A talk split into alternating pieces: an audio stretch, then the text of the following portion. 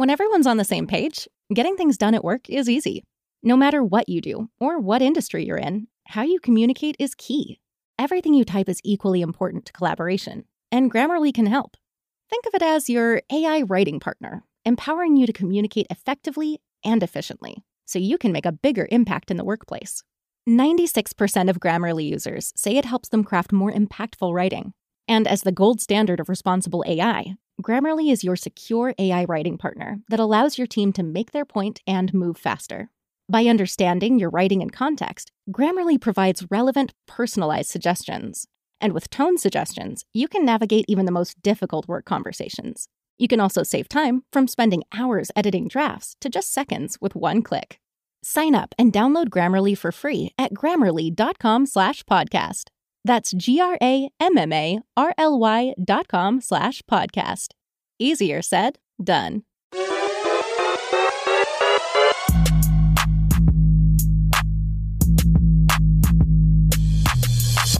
Servus und herzlich willkommen in einem neuen Video der Mission Money. Ja, Jahresendspurt und äh, natürlich die große bange Frage, wie geht's wohl nächstes Jahr weiter? Darüber wollen wir heute sprechen. Ich freue mich sehr, wir sind mal wieder in Pullach zu Gast ähm, bei Dr. Jens Erhardt, dem Gründer und Chef von D&E Kapital. Herzlich willkommen auf dem Kanal wieder. Ja, hallo. Freut mich wahnsinnig. Ja, ähm, fangen wir mal mit der aktuellen Lage so ein bisschen an. Jetzt haben wir vier Wochen schöne Rallye gehabt. Ähm, aber irgendwie hat man so die letzten paar Tage so das Gefühl, so langsam aber sicher geht dem Markt so ein bisschen die Puste aus. Ne? Ja, ja, es sieht so aus. Ich meine, es gab schon wieder wahnsinnig viele Optimisten und das ist immer so ein Zeichen, dass wieder alle drin sind.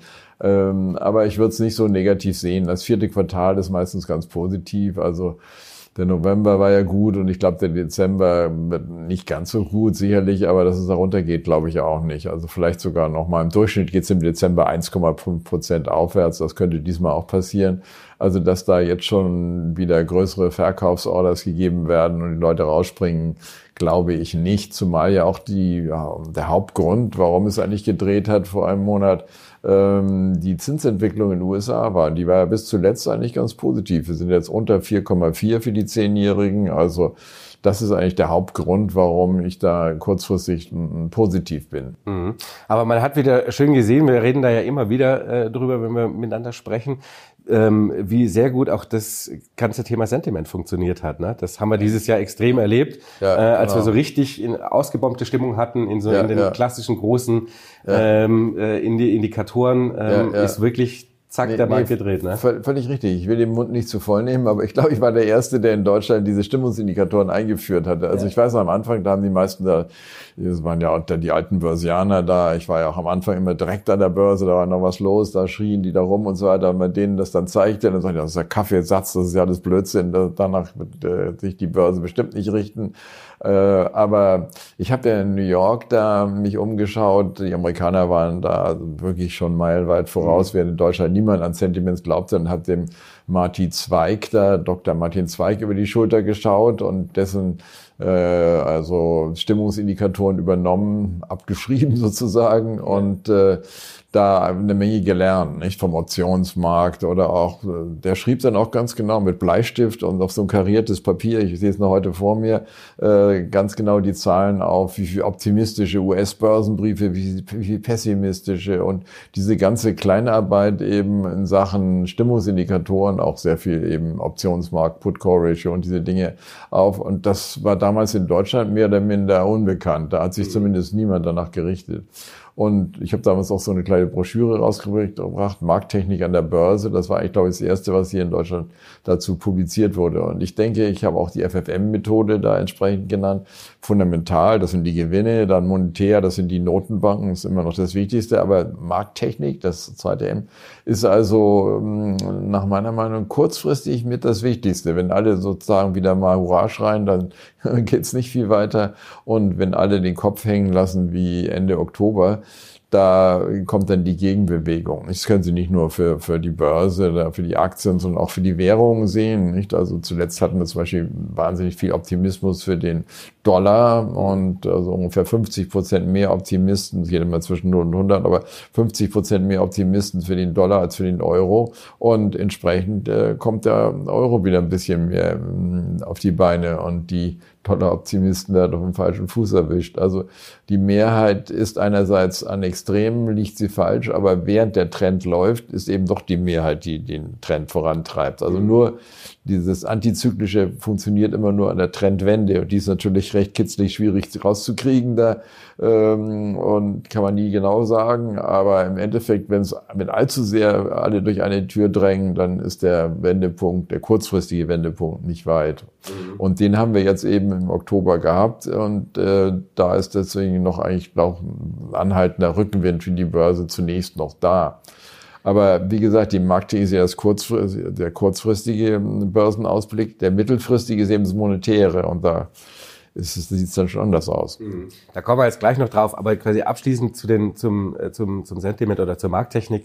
Wir hatten natürlich, das war ja wirklich ähm, fast schon reißbretthaft ähm, oder schemenhaft äh, Anfang November, diese aus dem sehr extrem pessimistischen sofort in einem sehr großen Rutsch in der ersten Woche ins, ins optimistische Lager, so Fear and Greed, neutral einfach ausgelassen und gleich in den Giermodus über. Ja, ja. Aber man sieht schon, dass seitdem hat sich das relativ gut beruhigt auf diesem erhöhten Niveau. Ne? Also wir sind ja noch nicht in diesen, man könnte jetzt nicht sagen, dass der Markt überkauft ist. Ähm, es kommt auch auf die Dauer an. Also wenn es nur ganz kurzfristig überkauft ist, das macht dann noch nichts. Aber wenn es schon länger ist, also auch die letzten schon noch dann mhm. an Bord gegangen sind und gekauft haben, das geht ja nicht überall von heute auf morgen. Manche brauchen da Zeit, Anlageausschüsse und so weiter, ehe sie dann schließlich wieder drin sind.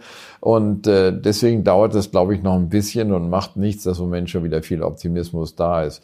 Aber das ist schon wieder die Saat dafür, dass es dann wieder vielleicht im Januar dann wieder sich beruhigt und in die Gegenrichtung mal ein bisschen negativer dann wieder wird. Aber Marketing ist ganz, ganz wichtig, glaube ich. Also äh, zunehmend wichtig genau genommen, weil auch die Anleger immer schneller sind und immer mehr Gremien da sind, die dort gerade auf diese Sentiment-Indikatoren achten und ist natürlich dumm, nicht? Also wenn gerade heute alle pessimistisch und, und, morgen dann wieder optimistisch sind, dann geht es eigentlich fast zu schnell, nicht? Ja. Und ähm, man braucht eigentlich immer gewisse Trends an der Börse, um gut zu verdienen. Und wenn die, das Ruder zu schnell rumgeworfen wird, dann kommt man selber nicht schnell genug an Bord oder von Bord, wenn man verkauft. Mhm. Jetzt äh, quasi noch ein schneller, schneller Rückblick. Das war, also natürlich, wenn man auf den Index schaut, sagt man, war gar nicht so schlimm das Jahr. Aber es war ein recht kompliziertes eigentlich, ne? Also ja. vor allem, wenn man versucht hat, so mit irgendeinem vernünftigen System und nicht mit Zockerei ja. Geld anzulegen. Also ich fand es eines der schwierigsten Jahre. Nicht? Also manche Leute sagen, ja, man soll sich ja überhaupt gar nicht um diese großen Trends kümmern, nur schöne Einzelaktien raussuchen ja. und alles andere ist Blödsinn. Das war ja dieses Jahr nicht so ganz falsch, dieses Motto. Nicht? Wenn man diese sieben Glorious Seven, äh, Seven rausgefischt hatte, konnte einem der ganze restliche Markt, der ja nicht gut war, sein. egal sein. Aber das Verrückte ist natürlich, wenn einerseits man sieht, die Indizes sind da ein gutes Stück gestiegen, zweistellig, und man selber ist nur einstellig vorangekommen mit seinen Fonds oder seinen Empfehlungen, mhm. dann äh, ist natürlich da Unzufriedenheit da bei einem selbst oder auch beim Kunden.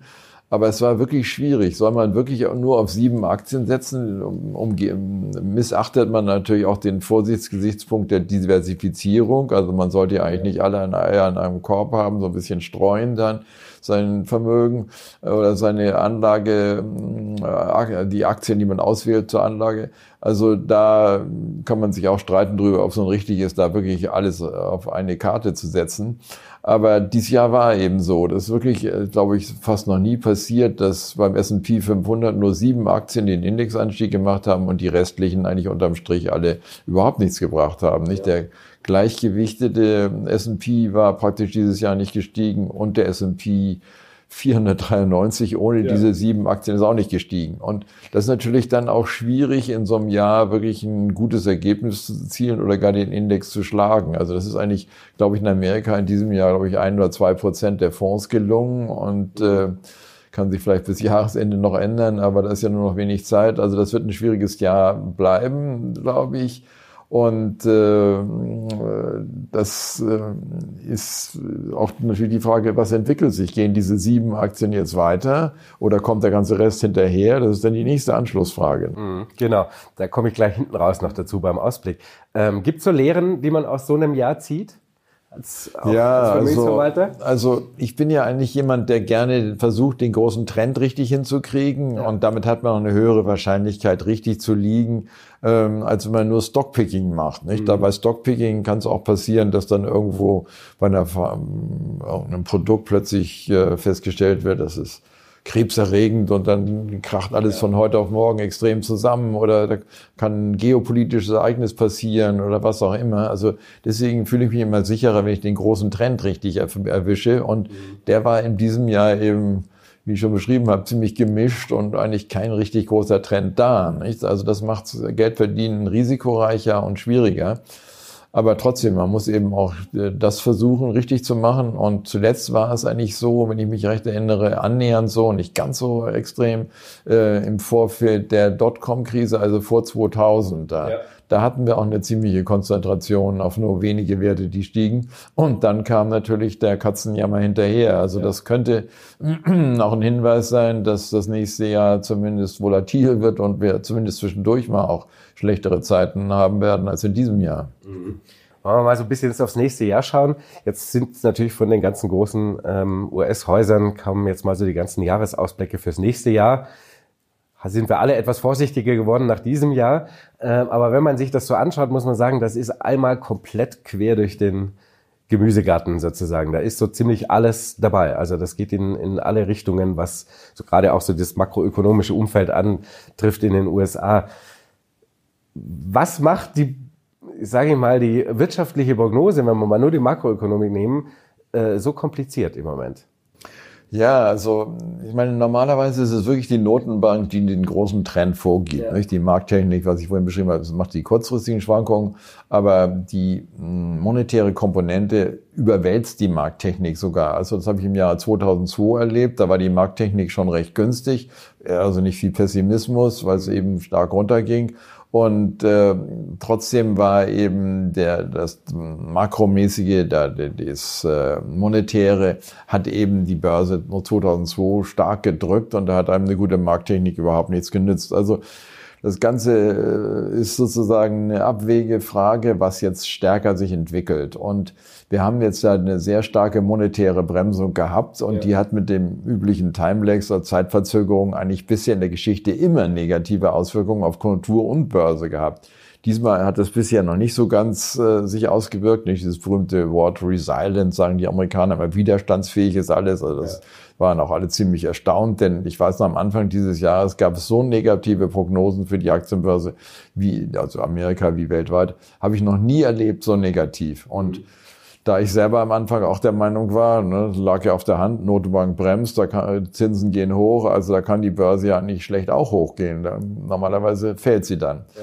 Aber als ich gesehen habe, dass dann äh, eben alle Gott und die Welt und auch gerade die ganz großen amerikanischen Häuser so negativ waren, da waren ja zum Teil Prognosen, 30 Prozent geht's runter im ersten ja. Halbjahr und ähnliches, habe ich gesagt, da verschiebe ich mal meinen Pessimismus ein Stück und sage also, das ähm, wird wahrscheinlich vorläufig doch besser sein, als die meisten glauben und ähm, warten wir mal mit Pessimismus. Also es kann sein, dass dieses Jahr eher so wird wie letztes Jahr angekündigt, zwar nicht mit diesem Ausmaß der Rückgänge, aber dass das erste Halbjahr schwierig wird und das zweite Halbjahr dann besser wird. Also das könnte ich mir vorstellen, dass man für dieses Jahr nicht erwartet hat. Nicht? Auch letztes Jahr hat man übrigens, für, also Anfang dieses Jahres hat man also auch die äh, zweite Halbjahr sehr positiv schon gesehen sehen. Nicht? Also das war also auch in der Prognose drin.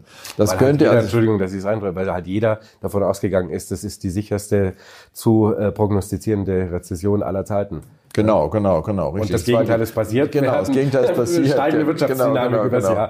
Aber man hatte eben auch schon prognostiziert, was immer passiert, dass dann die Notenbank eben die Zinsen senkt, wenn Konjunktur und Gewinne runterkommen und dass dann die Börse mit einer Zeitverzögerung dann auch wieder hochkommt. Also das passiert wahrscheinlich dieses Jahr. Ich glaube, dass man im ersten Halbjahr noch ab und zu eher eine unangenehme Überraschung erlebt, vielleicht sogar schon im Januar, äh, weil die Gewinne doch, glaube ich, nicht so gut werden, wie viele voraussagen und äh, einige Frühindikatoren sind doch ein bisschen eingeknickt zuletzt. Das dritte Quartal war ja sehr gut, 5% mhm. Wachstum und das äh, vierte Quartal wird wahrscheinlich kaum noch Wachstum haben und das nächste Jahr wird zumindest die erste Hälfte, glaube ich, doch äh, berührt werden von diesem äh, sehr hohen Zins, den wir doch eigentlich gesehen haben. Ich meine, wir haben drei Jahre eine Anleihebase gehabt, wie wir sie noch nie, also bis zurück 1700 oder so geschaut, mhm. haben wir noch nie gehabt, dass es drei Jahre diese extremen Kursverluste am Anleihemarkt beziehungsweise die enormen Zinssteigerungen gegeben hätte. Nicht? Also das wird manchmal übersehen. Alle schauen auf die Aktienbörse, sagen, na, ganz toll da, Microsoft und so weiter, Apple, wie super, ja.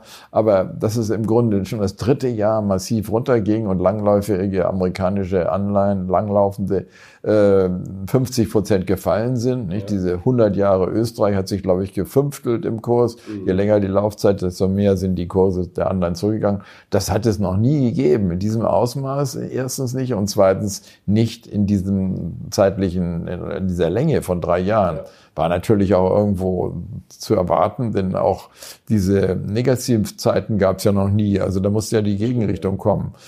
Also aus der Sicht glaube ich, dass das Monetäre sich doch noch negativ auswirkt und dann wird die Notenbank auch ziemlich schnell die Zinsen senken, wenn man sieht, ah, Konjunkturen, ähm, äh, Gewinne werden schlechter. Äh, zumal ja auch die Regierung oder zumindest die Fed in Amerika immer angekündigt hat, wie stark sie bremst und wie stark sie gegen die Inflation vorgeht. Aber wenn man genau hinschaut, hat sie eigentlich nicht nur bei der Bankenkrise gleich 500 Milliarden wieder reingeschoben, sondern auch sonst durch die Hintertür diese sogenannten Reserve Repros immer wieder über die Banken Geld zur Verfügung gestellt. Zum Beispiel die Banken haben jetzt Schieflagen von ungefähr 650 Milliarden durch Anleihen, die eben unter Wasser sind. Und das sind ja eigentlich noch normalerweise gewaltige Verluste für eine Bank, nicht? Also wenn unser eins hier so prozentual entsprechend vergleichbare Verluste hätte, da wird es einem dann schon äh, schwer, äh, schlecht gehen.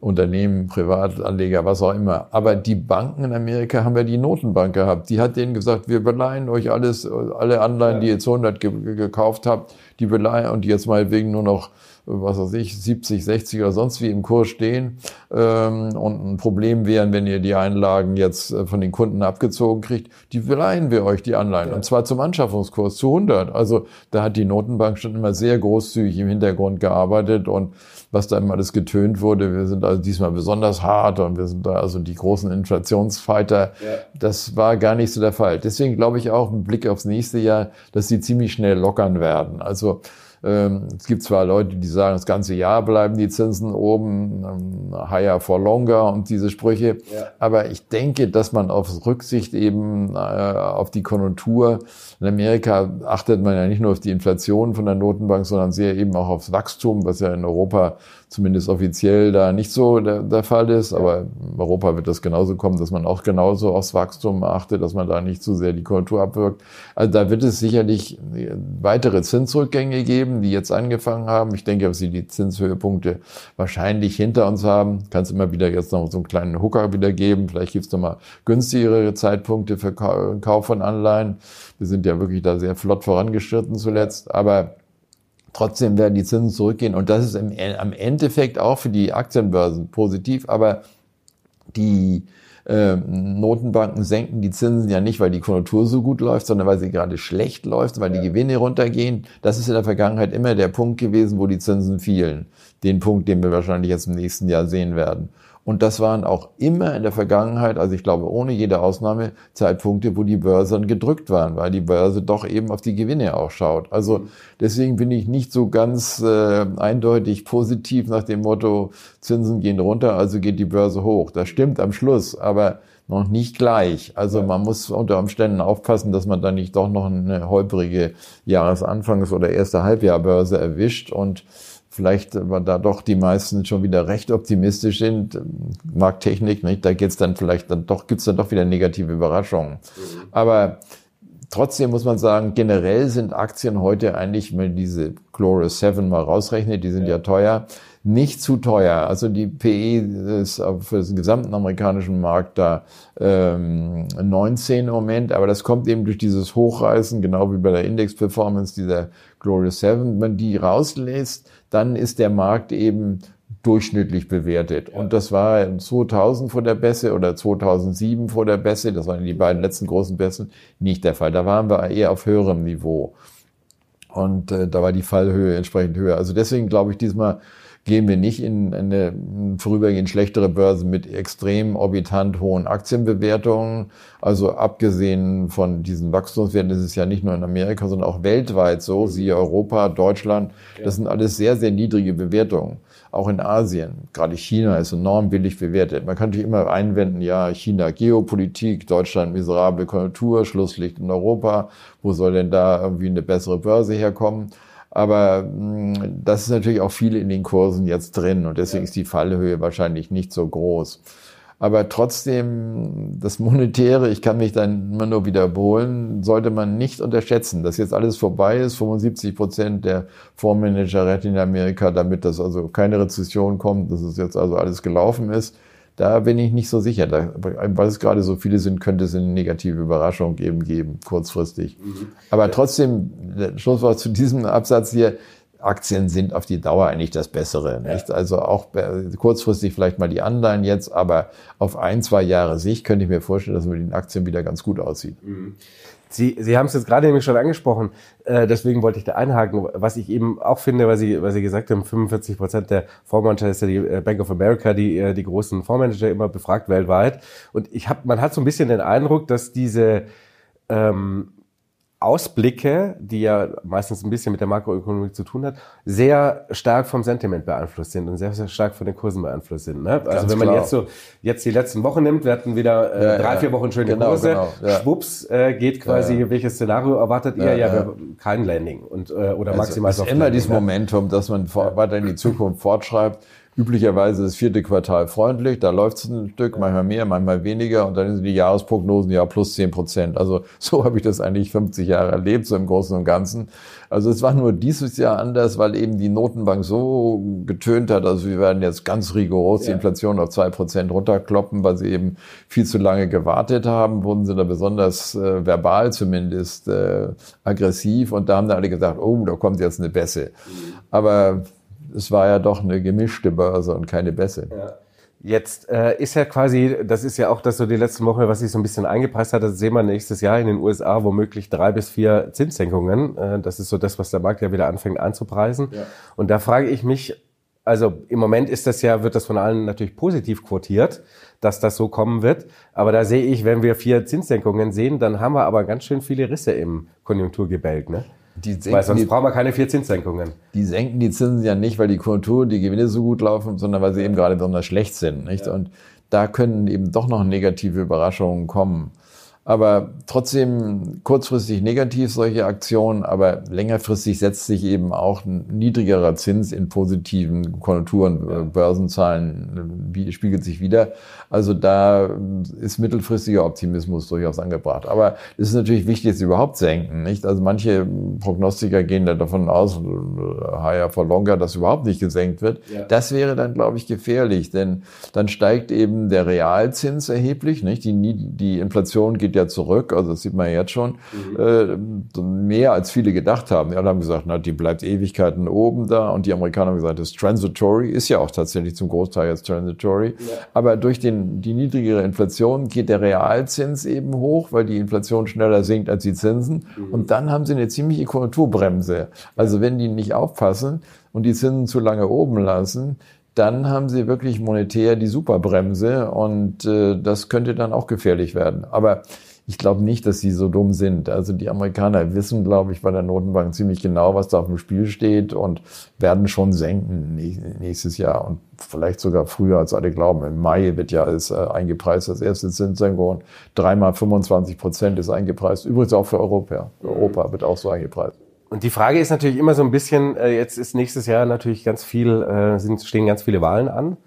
Unter anderem natürlich auch in den USA. Das heißt, das ganze Jahr ist äh, eigentlich voll mit Wahlkampf und viel Getöse. Ja. Und das ist ja eigentlich immer so eine Phase, wo man als Notenbank normalerweise sehr gerne die Füße stillhält, um sich eben nicht da irgendwo ins, äh, in die äh, Wirtschaftsaktivität einzumischen. Ja, ja. Ne? Also da spreche sprech ich auch dafür, man sagt lieber mal früher ein Signal in den Markt geben, wir senken mal die Zinsen und dann den Rest des Jahres idealerweise ziehen wir uns so ein bisschen zurück. Ja. Soweit es das die Konjunktur zulässt. Ne? Also wenn man diese vier Wahljahre in Amerika sieht, nicht? Also ist das äh, dritte Wahljahr, in dem wir jetzt gerade sind, ähm, dritte Jahr der Wahlperiode, äh, ist das das beste Jahr, nicht? Und hat am meisten Rückenwind. Deswegen hat sich die Börse vielleicht auch aus dem Grund schwer getan, dieses Jahr auf die Notenbankbremsung negativ zu reagieren. Ähm, und äh, da ist das vierte Jahr normalerweise eigentlich kein gutes Börsenjahr, nicht? Also da sind die alle unsicher, was passiert und äh, Deswegen könnte ich mir auch vorstellen, dass es insgesamt nicht so ein tolles Jahr wird, aber vielleicht wird das zweite Halbjahr richtig gut und das erste Halbjahr richtig schlecht. Also, mhm. aber unterm Strich ähm, sehe ich eigentlich sogar doch eher wieder, dass man am Jahresende wieder Land in Sicht zieht. Mhm. Also gehen wir mal eher so etwas optimistisch ähnlich aus der Lehre von diesem Jahr ja. schon noch mal vorsichtig optimistisch ins Jahr rein und ja. äh, und warte ja. dann mal so die ersten größeren Risse ab, die man schon so sieht. Ne? Wir hatten jetzt im dritten Quartal diese rekordhohen äh, Häufungen in den äh, Bilanzen oder in den in den Quartalszahlen, dass man eben das Wort Nachfrage oder Nachfragewarnungen waren es ja, eigentlich, ja, das waren ja noch keine Erlöseinbrüche, ne? Und so, dass sich das so manifestiert in tatsächlich Umsatzrückgänge und dann eben auch Margendruck und so. Ja, ja, also auch diese kleinen Unternehmer in Amerika, die ja 75 Prozent der Arbeitsplätze darstellen, hatten zuletzt zu über einem Drittel Gewinnrückgänge. Also mhm. das war also auch neu. Nicht? Denn was ja dieses Jahr um die Börse auch hochgehalten hat, war die doch verhalten positive Gewinnentwicklung. Da hatten ja viele auch schon dieses Jahr mit äh, ziemlichen Gewinnrückgängen gerechnet. Mhm. Und quasi Unternehmen in Russell haben ja auch eine relativ hohe Anzahl an Unternehmen, die eigentlich defizitär wirtschaften. Ne? dieses Jahr. Ja, ja, genau, genau, mhm. richtig. Mhm. Ähm, Was ich noch sagen wollte, also wenn die Wahl vorbei ist, ja. dann ist meistens wieder die bessere Börse da. Also es könnte sein, dass wirklich das ähm, Ende nächsten Jahres dann der Dezember oder so wieder positiver wird. Dann haben wir dann aber wahrscheinlich auch schon quasi den Tiefpunkt der Rezession auch schon hinter uns und dann ist ja eigentlich traditionell ohnehin die Phase für für Aktien. Ne? Also die, die Börse läuft meistens schon in der Rezession. Also in genau. der zweiten Hälfte der Rezession geht es meistens schon recht deutlich aufwärts. Ja. Die Börse nimmt ja vorweg und da ist es, glaube ich, wirklich nicht ausgeschlossen, dass es sich im Jahresverlauf nächsten Jahres dann schon besser bessert. Manchmal sind die Prognosen immer zu früh und dann dauert das alles und kommt dann das Jahr nächst, nächste Jahr weil er gerade in diesem Jahr man das gesehen hat, dass alles dauert. Aber es ist doch tr trotzdem sehr wahrscheinlich, dass die Notenbank senken wird und dass das die Börse irgendwann dann honoriert. Mhm. Würden Sie sagen, wird nächstes Jahr ähm, das Jahr in dem Anleihen die Aktien outperformen, so in der Marktbreite? Ähm, Aktien und Anleihen ja, also ich glaube, zunächst mal dürften Anleihen sogar das Bessere sein. Ich bin ja eigentlich kein mhm. Anleihenfreund, sondern ein geborener Aktienmann. Aber trotzdem, wenn das erste Halbjahr holprig wird und ein paar Rückschläge kommen, dann wird das nicht am Anleihemarkt sein. Im Gegenteil, dann werden die Leute von Aktien in Anleihen äh, flüchten und wenn die Zinsen fallen, werden vor allen Dingen diese über sechs Billionen Dollar, die in Amerika in den Geldmarktfonds mhm. stecken, dann springt man auf, auf auf die steigenden Anleihekurse. Also ich glaube, dass die Anleihen dann zunächst mal Rückenwind haben. Also in der Geschichte war es so, dass nach den ähm, äh, nach dem Stopp der Zinserhöhung und vor allen Dingen nach der ersten Zinssenkung die Anleihekurse immer gestiegen sind danach. Ja. Die Aktien also sind in der Mehrzahl der Fälle sogar gefallen dann, nicht? Also nicht unmittelbar. Die haben dann meistens immer erst ein bisschen Verzögerung gehabt, bis dann die schlechten Gewinne deutlich wurden. Aber die Anleihen sind immer gestiegen. Und das scheint mir auch diesmal sehr realistisch. Also wir hat ja, haben ja doch gerade im Vergleich zur Vergangenheit ganz vernünftige Zinsen und auch real. Wenn man davon ausgeht, dass in Amerika die Inflationsrate wahrscheinlich noch ein gutes Stück fallen wird, nicht? Da ist die Inflation ja immer noch relativ hoch, weil die Mietkomponente relativ hoch ist. Ich glaube, acht Prozent Inflation ist da drin und dies mit einem Drittel der mh, gewichtet im Index, im äh, Preissteigerungsindex. Ja. Und wenn man acht Prozent mit einem Drittel hat, kann man sich ja schon ausrechnen. Das sind dann ja schon fast drei Prozent von, von der Seite mhm. her. Also der ganze Rest ist eigentlich recht gut. Und es gibt Leute, die sagen, also die Inflation kann bis Richtung ein Prozent nächstes Jahr im Jahresende nächsten Jahres in den USA sein. Und das wäre dann ja für die Anleihen wirklich das Kaufargument schlechthin, wenn man dann einen hohen Realzins erwirtschaften kann. Mhm. Ja, das kennen die meisten auch gar nicht mehr, deswegen ignoriert das immer jeder. Aber also das Thema Anleihen, weil es halt natürlich so ja. lange kein, kein mhm. wirklich äh, echte Alternative nee, war. Das ne? war ein Desaster. Also, Eben, ja. Wie gesagt, es war ein Jahrhundertdesaster. Ja. Also, es gab es noch nie, dass drei Jahre so stark die Anleihekurse mhm. gefallen sind. Und gerade für Mischfonds war das schwierig, nicht? Die müssen ja zum Teil vorschriftsmäßig die Hälfte in Anleihen investieren. Ich manage auch Rentenfonds, Anleihefonds. Das war also ein bitteres Brot. Also mein äh, Rentenfonds, der ist ja, glaube ich, mit der einzige, der dieses Jahr im Plus ist. So, also ja das war schon ein hartes Brot, weil auch viele zu schnell auf Langläufer gesetzt haben. Das ja. war in den letzten Wochen, jetzt letzten vier Wochen richtig, aber vorher war das grottenfalsch, schon auf Langläufer zu setzen. Ja, wir haben es hier auch oft bei, in Interviews gehabt. Ähm, es haben sehr früh schon versucht, das Lager zu wechseln vom kurzen aufs lange Ende. Ne? Ja, ja, genau, genau. Doch sehr, sehr genau, invers genau, richtig, richtig. Struktur. Aber die letzten Tage haben ein bisschen entschädigt. Also jetzt ja, genau. Wer bis jetzt, bis hierhin durchgehalten hat. Ja, ja, genau. Das ist ja auch immer die Sache, ne? Oder ja, sich doch irgendwann mal gesagt hat, na gut, dann bleibe ich halt bei den kurzen. Bin ich auch nicht ganz sicher, ob das nun wirklich so schnell mit den Zinssenkungen weitergeht. Das wäre ja also doch zu, fast zu viel erwartet. Die Amerikaner machen ja auch viel Defizite, nicht da, machen auch quantitativ Tightening. Also die verkaufen Anleihen und bringen viele neue an den Markt. Das ist ja also bei so viel Supply eigentlich auch nicht so gesund für den Anleihemarkt. Nicht? So eine riesige Staatsverschuldung ist auch nicht so, äh, wo man sagen, grünes Licht für Anleihen.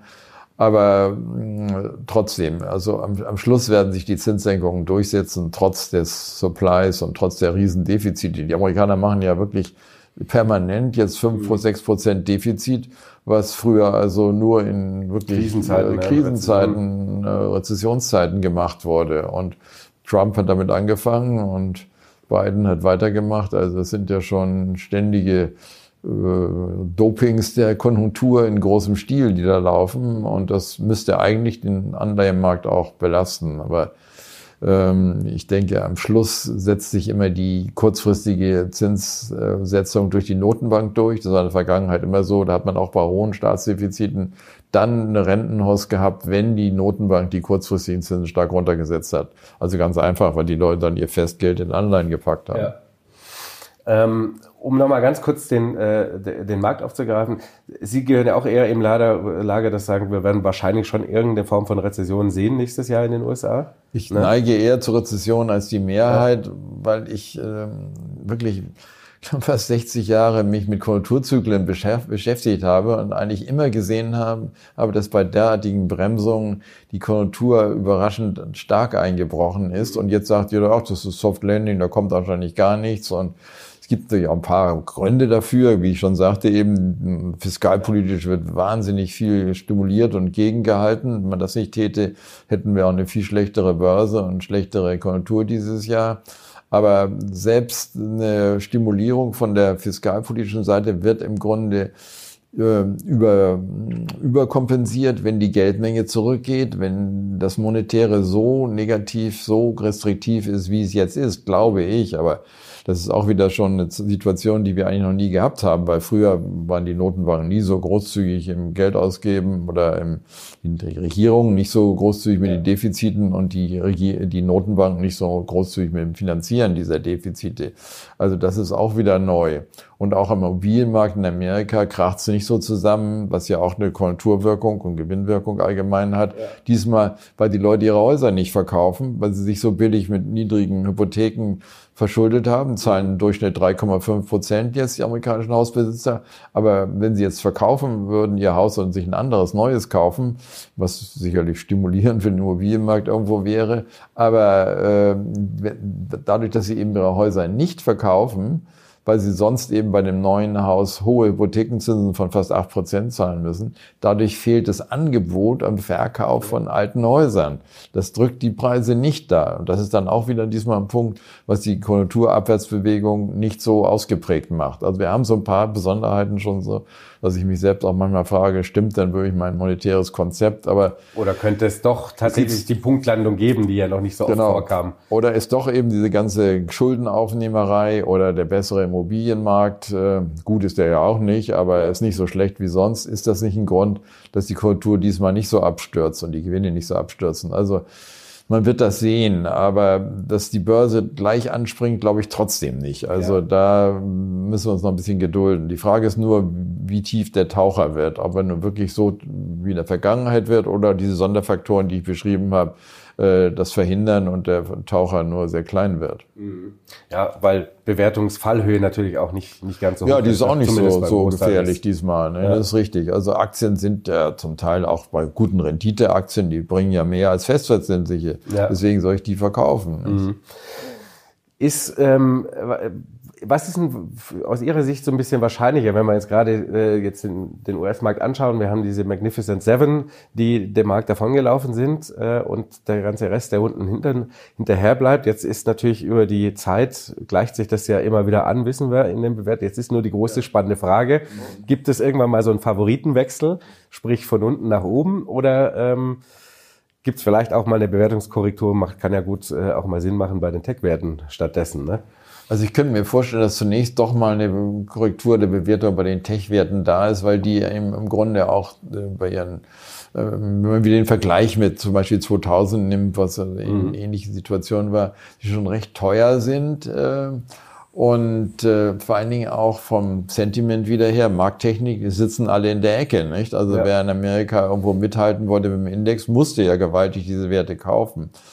Obwohl andererseits wieder, wenn sie die Gewichtung nimmt, diese Werte sind ja sehr hoch gewichtet. Die meisten Fondsmanager haben die Aktien doch nicht so hoch gewichtet, weil sie nicht ohne weiteres alle Eier in einen Korb packen können, dürfen auch zum ja. Teil. Ne?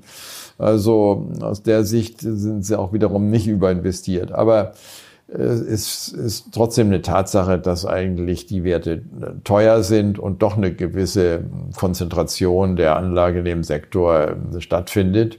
Und das ähm, in der Vergangenheit wirklich so war, dass diese Werte am Schluss dann doch auch noch verkauft werden. Aber ähm, auch hier denke ich, dass wir zum Teil auch fundamental sehr positive Entwicklungen wieder haben, die dann wieder Fantasie bringen und einen Absturz entweder verhindern oder dämpfen. Ich denke ja. Sie an künstliche Intelligenz. Das ist wahrscheinlich doch etwas, was die Konjunktur unterstützen wird und einigen Unternehmen gewaltiges Wachstum bringen wird. Und die Frage ist, ob dann nicht doch solche Werte sich besser halten werden, vielleicht sogar hier und da steigen werden und dann eine gewisse Differenzierung in dem Sektor da sein wird. Aber andere Werte wieder könnte ich mir vorstellen, die mehr von der allgemeinen äh, Konjunktur doch abhängig sind und nicht so ein ganz spezielles Wachstum haben wie künstliche Intelligenz, dass die bei den Global Seven auch ein Stück zurückkommen werden. Mhm. Also und ähm, ich meine, es ist ja dann auch, auch oft so, dass, dass gerade die kleineren äh, Unternehmen sehr viel A, zinssensibler sind, aber natürlich auch konjunktursensibler und dann wahrscheinlich eher für die zweite Hälfte der Rezession aufwärts, wenn man dann mal durchschaut, ja. was profitiert denn sensibel auch von, ja. von, von, von der Frühzyklik. Ne? Genau, also mich würde es jetzt wundern, dass also praktisch die kleinen Werte jetzt steigen, nur weil sie analytisch billiger sind und die großen Wachstumswerte fallen, weil sie teurer sind.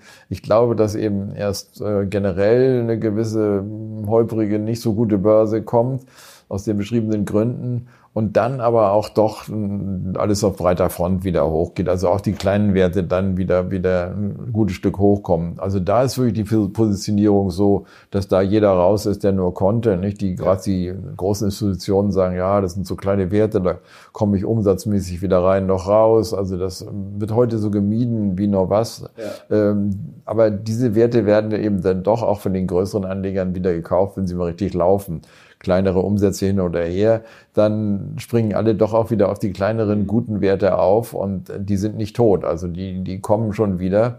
Also in Aufschwung, der sich wahrscheinlich äh, dann irgendwo im zweiten, zweiten Jahreshälfte dann entwickeln wird, da werden diese kleineren und mittleren Werte, die jetzt eben alle ziemlich vernachlässigt sind, also diese S&P 493 gewissermaßen, da werden die schon alle auch wieder mitsteigen, denke ich mal. Also, dass wir da nicht eine generelle Differenzierung haben werden. Also da wird dann, was man früher immer so nannte an der Börse, geht Butter, geht Käse, da geht dann wahrscheinlich so, so, so ziemlich alles dann. Denn mhm. es ist eigentlich, abgesehen von den sieben Global Seven, eigentlich alles nicht teuer. Ja, und das ist natürlich, das ist ja nicht nur in Deutschland, äh, in, den USA so ein Phänomen, dass die ganzen Smaller Mid Caps, die ja eigentlich normalerweise mit einem Premium bewertet sein müssten und das auch ja über die lange Zeit auch meistens sind, die letzten zwei Jahre eben nichts waren, sondern eher ja, quasi äh, unter der Kurve der, bewertet der, war. Ne? Der MDAX ist ja gewaltig gefallen. Das sehen ja. manche auch nicht. Die sagen immer, ja, DAX ist so toll gestiegen, aber, ja, der, aber der Rest halt der, nicht. Der, der MDAX liegt, glaube ich, 25 Prozent unter seinem Hoch oder so ähnlich. Von 21 war das ja schon.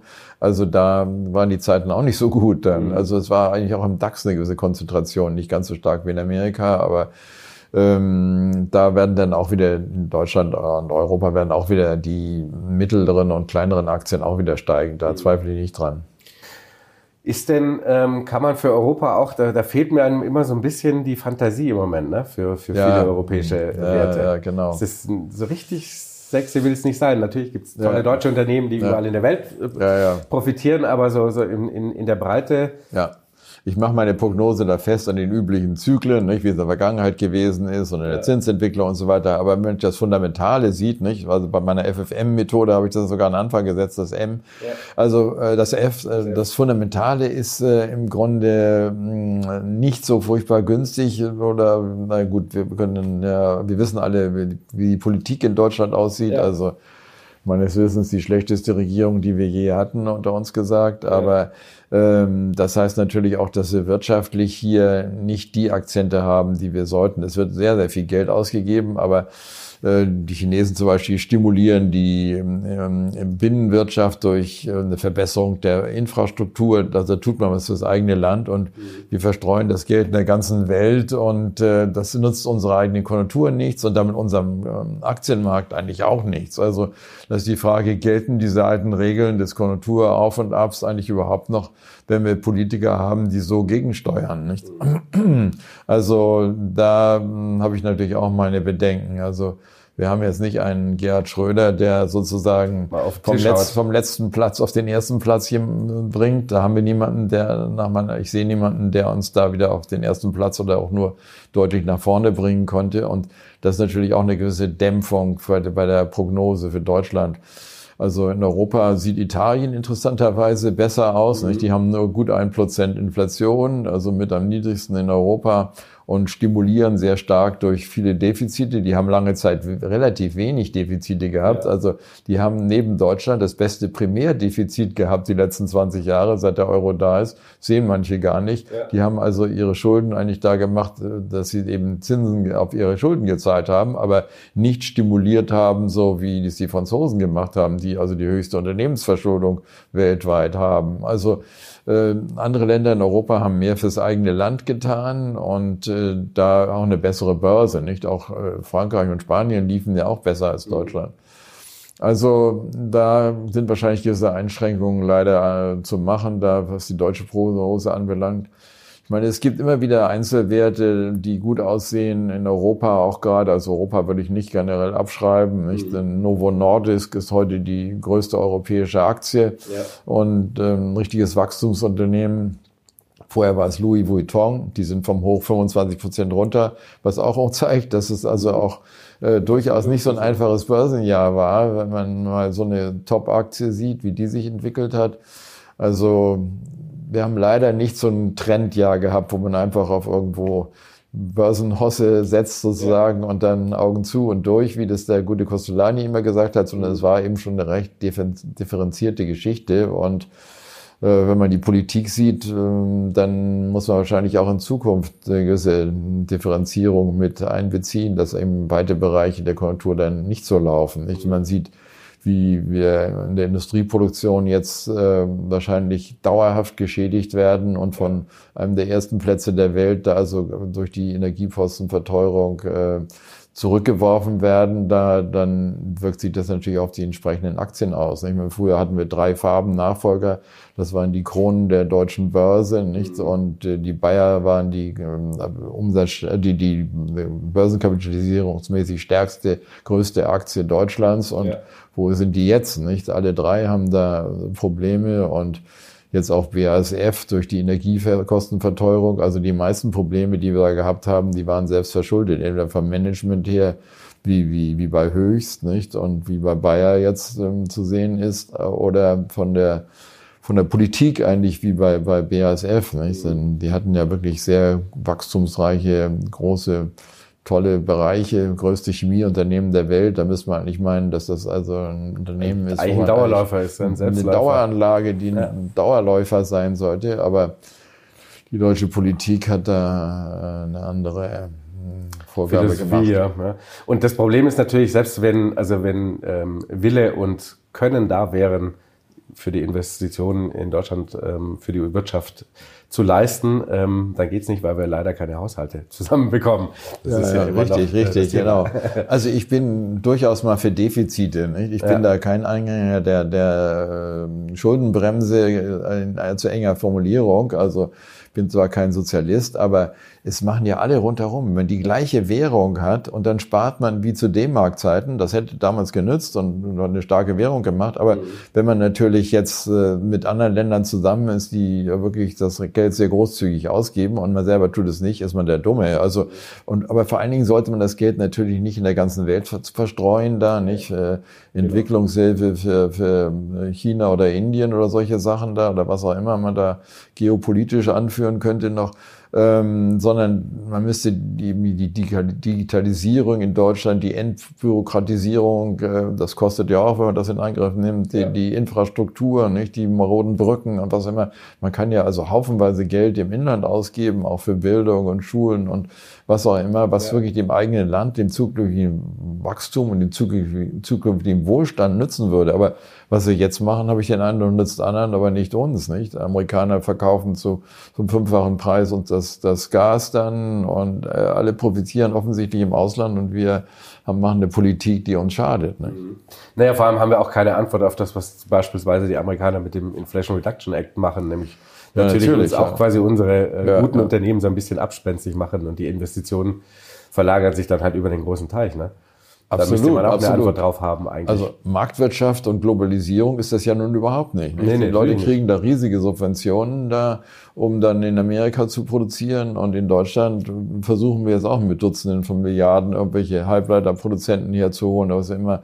Also man hat den Eindruck, in Deutschland macht die Politik erst irgendwas kaputt und dann versucht sie mit gigantischen Billionen äh, dann am Schluss äh, die Fehler wieder auszugleichen. Nicht? Also das ist ja keine Marktwirtschaft. Also es Schwierig, ist leider, leider sieht es also für Konjunktur und am Schluss am Ende wahrscheinlich auch die Politik nicht sehr günstig aus. Wenn der Wohlstand zurückgeht, dann gibt es auch Unruhe in der Politik. Ne? Natürlich, klar. Ja, ja. Ähm, schlagen wir nochmal kurz den Bogen zurück zu den Aktien. Müssen wir nächstes Jahr eher wahrscheinlich äh, ein bisschen auf Sicht fahren, auch was so ein bisschen das, das, die Sektoren angeht? Ja, gut, ich meine, man muss natürlich immer versuchen, gute Sektoren auszusuchen. Ja. Das, wie wir eben auch schon gesehen haben, nicht so ganz einfach, aber gibt da auch Sektoren, die sich eben doch relativ positiv entwickelt haben, wie, wie, wie Pharma war zum Teil ganz gut, zum Teil auch richtig schlecht, aber da hat man mit selektiver Politik doch gerade diese Adipositas, Diabetes-Aktien da draus fischen können, auch in Amerika, die Eli Lilly ist dort die, die größte und bekannteste Aktie in der Richtung. Alles teure Aktien, aber die Wertentwicklung zeigt, dass man also durchaus in eigenen, einigen Branchen verdienen konnte und auch weiter verdienen kann, nach meiner Meinung. Also gerade die äh, fossilen Energien sind ja abgeschrieben worden, aber ich meine, gerade deshalb verdienen diese Unternehmen gut, weil sie wenig investiert haben, wenig Abschreibungen haben. Und wenn der Ölpreis sich da hält, wo er jetzt ist, dann werden diese Unternehmen gute Dividenden zahlen, Aktienrückkäufe vornehmen und damit wahrscheinlich auch eine ganz gute Kursentwicklung haben. Also es gibt immer wieder Branchen, die, glaube ich, auch ähm, Rückenwind haben, unabhängig von der Gesamtbörsentendenz. Mhm. Jetzt sind Sie ja ähm, immer schon ein ganz großer Japan-Fan gewesen, ähm, was das Investieren angeht. Ich nehme an, dabei bleibt es auch fürs nächste Jahr, oder?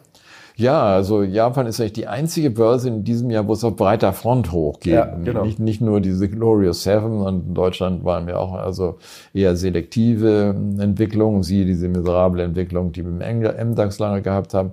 Also Japan, da läuft's allgemein. Warum? Weil die Zinsen niedrig sind, weil die Gewinne steigen. Also das ist echt das Optimale. Ja. Jetzt sind sie zwar auch gerade ein bisschen am Steigen, die Inflationsraten und die Zinsen, aber obwohl sie eben in Japan die größte Verschuldung gemacht haben und die äh, niedrigsten Zinsen weltweit, haben sie die niedrigsten Inflationsraten auch lange gehabt. Das widerspricht so ein bisschen der Theorie, dass viele Geld drucken in Europa und Amerika war der Hauptinflationsverursacher. Also da hing ja auch viel mit Covid und Lieferengpassen und sowas zusammen, was also gar nichts mit den Notenbanken zu tun hatte. Aber Japan hat eben diese interessante Kombination von wirklich Negativzins immer noch und gleichzeitig auch sehr niedrig bewerteten Aktien und äh, weiterhin auch einen recht stimulierenden äh, Haushalt. Also die machen ja immer sehr flotte Defizite schon seit Jahren, nicht? Daher auch die hohe Staatsverschuldung dort. Mhm. Ähm, also da gibt's von vielen Seiten her Rückenwind. Dann haben sie abgewertet. Die haben ein 33 Jahres Tief in der Währung gegenüber dem US-Dollar. Ja. Wenn man abwertet, ist man im Export stark. Die haben auch Nachteile wie die Demografie, nicht? Die mhm. Bevölkerung schrumpft, die arbeitende ähm, Bevölkerung und äh, das haben sie in China ja auch inzwischen. In Amerika ist es ein bisschen besser, Europa auch nicht sehr gut in der Richtung, es sei denn ein Land mit Zuwanderung, da hat wiederum da hm, einen anderen Bevölkerungshintergrund. Also hm, Japan ist insgesamt, glaube ich, schon unterm Strich, äh, die, wenn Sie die positiven und negativen Faktoren gegeneinander rechnen, also schon eine Börse, wo man eigentlich weitere gute Entwicklung erwarten kann. Also niedrige ähm, Aktienbewertung, niedrige Zinsen, wenn auch etwas steigend, aber das, die Zehnjährigen sind jetzt bei 0,8 Prozent. Ja. Also das ist wirklich wenig. Und interessanterweise, was viele auch vergessen haben, ist, Japan hat keine inverse Zinskurve. Ja. Nicht? Also Europa, vor allen Dingen Deutschland und Amerika, äh, also in Amerika ist klar, die, die inverse Zinskurve, aber Deutschland auch besonders stark. Aber hm, auch die hm, einige Länder in Europa, wie Frankreich, inverse Zinskurve. Aber Italien zum Beispiel wiederum auch keine inverse ja. Zinskurve und daher die gute Börse. Mhm. Also, mm, und, und, und das heißt ja normalerweise auch, dass die Konjunktur dann nicht so schlecht wird, wenn die Zinskurve nicht invers ist. Also insofern keine inverse Zinskurve in Japan und deshalb wahrscheinlich auch nicht ein großer Konjunkturabschwung im Zuge etwas höherer Zinsen, die sie jetzt haben, sondern weiterhin eine vernünftige Konjunktur. Ich meine, das geht auch nicht durch die Decke da, das Wachstum bei denen. Ne? Das ist ja weltweit so überall in Amerika wahrscheinlich im vierten Quartal ein Prozent Wachstum. Nicht? Also früher äh, waren diese Zahlen alle ganz anders. Aber mhm. das gehört nun mal zum internationalen Kulturbild dazu. Das ist in Japan also auch nicht viel anders, kaum Wachstum. Und da ähm, denke ich, dass eben aus wegen der steigenden Gewinne, steigenden Aktienrückkäufe auch sehr stark in ja. Japan, äh, doch die Tendenz weiter aufwärts sein wird. Und dann haben wir natürlich, wo wir gerade die Weltkonjunktur ansprechen, noch einen quasi ähm, Markt, den wir noch äh, nicht ignorieren können, das ist natürlich China. Ne? Ja. Und irgendwie hat sich, äh, dieses Jahr hat man sich davon verabschiedet, dass die einfach auf Knopfdruck ja, ja. Äh, nach so einer Krise wie mit, äh, mit Zero Covid ähm, jetzt einfach Vollgas wieder umstellen. Da sind wir alle mal wach geworden, ja nee, weil die haben offensichtlich andere Pläne. Ist, ähm, China wird man natürlich, geht jetzt nicht unter und wird äh, in eine schwere Depression rutschen, aber ist das ein Markt, wo man nächstes Jahr davon ausgehen kann, dass die deutlich mehr machen werden und, äh, und die Konjunktur anschieben werden? Ja, also rein so von den analytischen Zahlen, so Aktienbewertung, Konjunkturentwicklung, Notenbankpolitik, sieht das alles gar nicht so schlecht aus. Das geopolitisch ist das Problem. Nicht? Ich ja. bin froh, dass wir keine russischen Aktien hatten, als dort äh, die Geopolitik plötzlich in den Vordergrund kam. Und mhm. das ist natürlich immer die große Angst, dass da irgendwo die Amerikaner hm, die Sanktionen verschärfen und äh, Biden hat es ja nochmal verschärft, was äh, Trump so wird immer da als der große China-Gegner hergestellt, äh, hingestellt, aber Trump hat eigentlich, äh, Entschuldigung, äh, Biden hat dann aber tatsächlich mit dem Verbot von Verkauf von diesen Advanced Semiconductors, also diesen hochspezialisierten, ja. technisch sehr ausgereiften äh, Halbleitern aus Taiwan, äh, diesem Verbot den Chinesen wirklich sehr geschadet. Nicht? Mhm. Und wenn er das in stärkeren Ausmaß noch macht, dann kann man wahrscheinlich das Wachstum in China äh, schon wirklich weiter nach unten korrigieren, was ja ohnehin ständig getan wird. Aber unsere Leute waren eben gerade in China und Hongkong und haben da eigentlich den Eindruck gehabt, dass hier ein bisschen zu negativ alles gesehen wird und dass da auch ein paar positive Entwicklungen gibt. Aber was man eben leider noch nicht, nicht sieht, ist der Kernpunkt des Problems. Der Immobilienmarkt bessert sich noch nicht. nicht? Also Das ist äh, weiterhin recht trübe, obwohl immer wieder versucht wird, durch Erleichterung der Verschuldung und durch Liquiditätsschübe, die man die Notenbank den Banken gibt, da wird versucht, die Sache wieder anzuschieben, aber das sieht man noch nicht so richtig. Also die Staatsunternehmen, die halten sich, die kriegen vom Geld, äh, vom Staat, vom Staat eben Geld, aber die privaten Unternehmen, da gab es gerade zuletzt erst nochmal einen sehr großen Konkurs, ich glaube 30, 40 Milliarden unter Deckung in der Bilanz, also solche Verluste, da hat man schon gedacht, gibt den Lehman-Moment jetzt in China, dass mit einer großen Pleite alles hinterherfällt. Also das scheint wohl nicht zu passieren, weil die Notenbank da aufpasst. Aber trotzdem gibt es da eben weiterhin ziemliche Probleme und das äh, ist wahrscheinlich nicht ein Grund, weswegen man jetzt groß äh, schon Gelder wieder in China anlegen sollte. Aber ich würde den Markt nicht aus den Augen verlieren. Also äh, die Produktivitätsgewinne der Wirtschaft werden nach meiner Meinung bleiben. Das ist bevölkerungsmäßig jetzt zusammen mit Indien das größte Land der Welt. Also Insofern ist da auch ein gewisses Potenzial da und ähm, Xi bemüht sich ja auch mit den Amerikanern wieder freundschaftlich in Gang, äh, freundschaftlicher zu werden. Ist, ist gewesen, da nach Kalifornien jetzt gereist, genau, hat, ja. hat dem Washington, der ja, Washington äh, Zoo der, die Pandas zurückgegeben. Das ist immer so eine Geste sozusagen ja, genau. mit der Freundschaft. Also da bemühen sich die Chinesen schon. Äh, jetzt sind ja Wahlen, Sie sagten es vorhin schon, und zwar im Januar in Taiwan. Nicht? Ja. Also da haben viele schon die Hoffnung geschöpft, dass zwei Oppositionsparteien sich zusammentun und dann die bisherige China-feindliche Regierung ablösen. Aber das scheint sich wohl doch nicht so ganz zu konkretisieren. Ist immer noch eine gewisse Hoffnung da. Aber dass, ähm, wenn das nicht kommt, bleibt es bei der China-feindlichen Haltung. Das Wichtige ist, dass nach meiner Meinung China nicht die Unabhängigkeit ausruft und denn das würde dann eben doch die Chinesen dann sehr vor den Kopf stoßen ja. und diese ganzen Kriege, nach meiner Meinung auch der Ukraine-Krieg und so, da hängen ja immer so ein bisschen damit zusammen, dass auch Leute eben sich nicht respektiert fühlen und dann eben aus einem gewissen Ego-Verhalten heraus oder psychologischen Verhalten heraus, gar nicht rationalen Verhalten heraus, dann plötzlich dann losschlagen. Und äh, da möchte ich hoffen, dass also nicht die Unabhängigkeit erklärt wird. Denn ich meine, auch Amerika bleibt ja bei dieser Ein-China-Politik und, ja. und da will auch Amerika nicht da irgendwo Öl ins Feuer gießen. Also deshalb äh, glaube ich, dass wenn das gut geht dort in, in Taiwan, ähm, auch, glaube ich, eine Annäherung zwischen Amerika und äh, China wieder möglich ist und dann irgendwann auch wieder die Börse dort besser läuft. Die Chinesen brauchen eigentlich die Börse mehr als die meisten anderen Länder. Die machen ständig Kapitalerhöhungen. Alle sagen, ja, der Index ist ja nicht gestiegen in China. Da. Die haben ja 2015 ihr Hoch gehabt und seitdem sieht das ja eher trübe aus. Ja.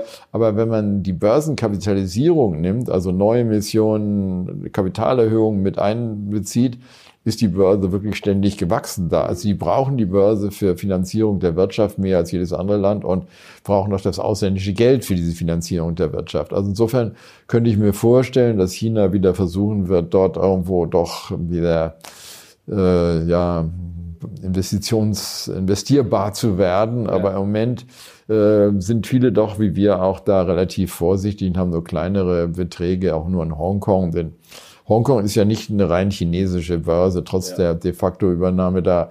Ähm, da gibt's viele Gesellschaften, so die praktisch äh, weitestgehend äh, nicht in Hongkong oder China tätig sind, nicht die mhm. also ihre Waren in der ganzen Welt verkaufen oder ihre Dienste und äh, dass diese Aktien also praktisch überhaupt kein China-Risiko in dem Sinne haben, also und die sind auch billig. Also ganz aus dem Auge verlieren würde ich äh, Hongkong und China nicht. Mhm. Also, aber dann fasse ich doch mal zusammen. Es wird ein herausforderndes Jahr 2024. Ja, das glaube ich auch. Aber äh, mhm. natürlich geht wieder spannend. die Welt nicht unter eben. Es ist mhm. spannend und wir werden ja. auch nächstes Jahr wieder viel darüber zu sprechen haben. Die Notenbanken werden im Zweifel immer wieder Gas geben ja. und die Sache retten und dieser, äh, dieser Crash, der immer wieder angekündigt wird, wird nicht kommen, nach meiner Meinung, weil Notenbanken, das wird immer vergessen, sich unendlich verschulden können. Also das gilt vielleicht nicht für Argentinien, aber für den Dollar- und Euroraum gilt das auf jeden Fall.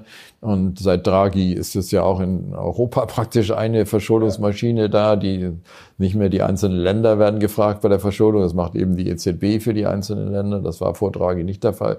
Also der, aus der Sicht wird man wieder retten mit, mit riesen Liquiditätsvolumina und im Notfall, vielleicht sind sie hoffentlich auch nicht in dem Ausmaß nötig diesmal. Und die Inflation ist im Moment nicht das Problem, deswegen kann man das machen. Ja. Sehr schön. Aber ich sehe schon, wir werden da auch nächstes Jahr wieder sehr viel darüber zu sprechen haben. Ja, ja. Freue ich mich sehr drauf. Vielen ja, Dank für das meinerseits. Freunde, ich hoffe, ihr konntet wieder einiges mitnehmen. Äh, schreibt gerne mal in die Kommentare, wie ihr denn das nächste Jahr so ein bisschen seht, wie ihr euch aufstellt. Seid ihr auch eher auf der vorsichtigen Seite für das erste Halbjahr oder schon wieder all in, so wie sich das äh, für uns Börsianer gehört. Ansonsten vielen Dank fürs Zuschauen und äh, bis zum nächsten Mal. Ciao.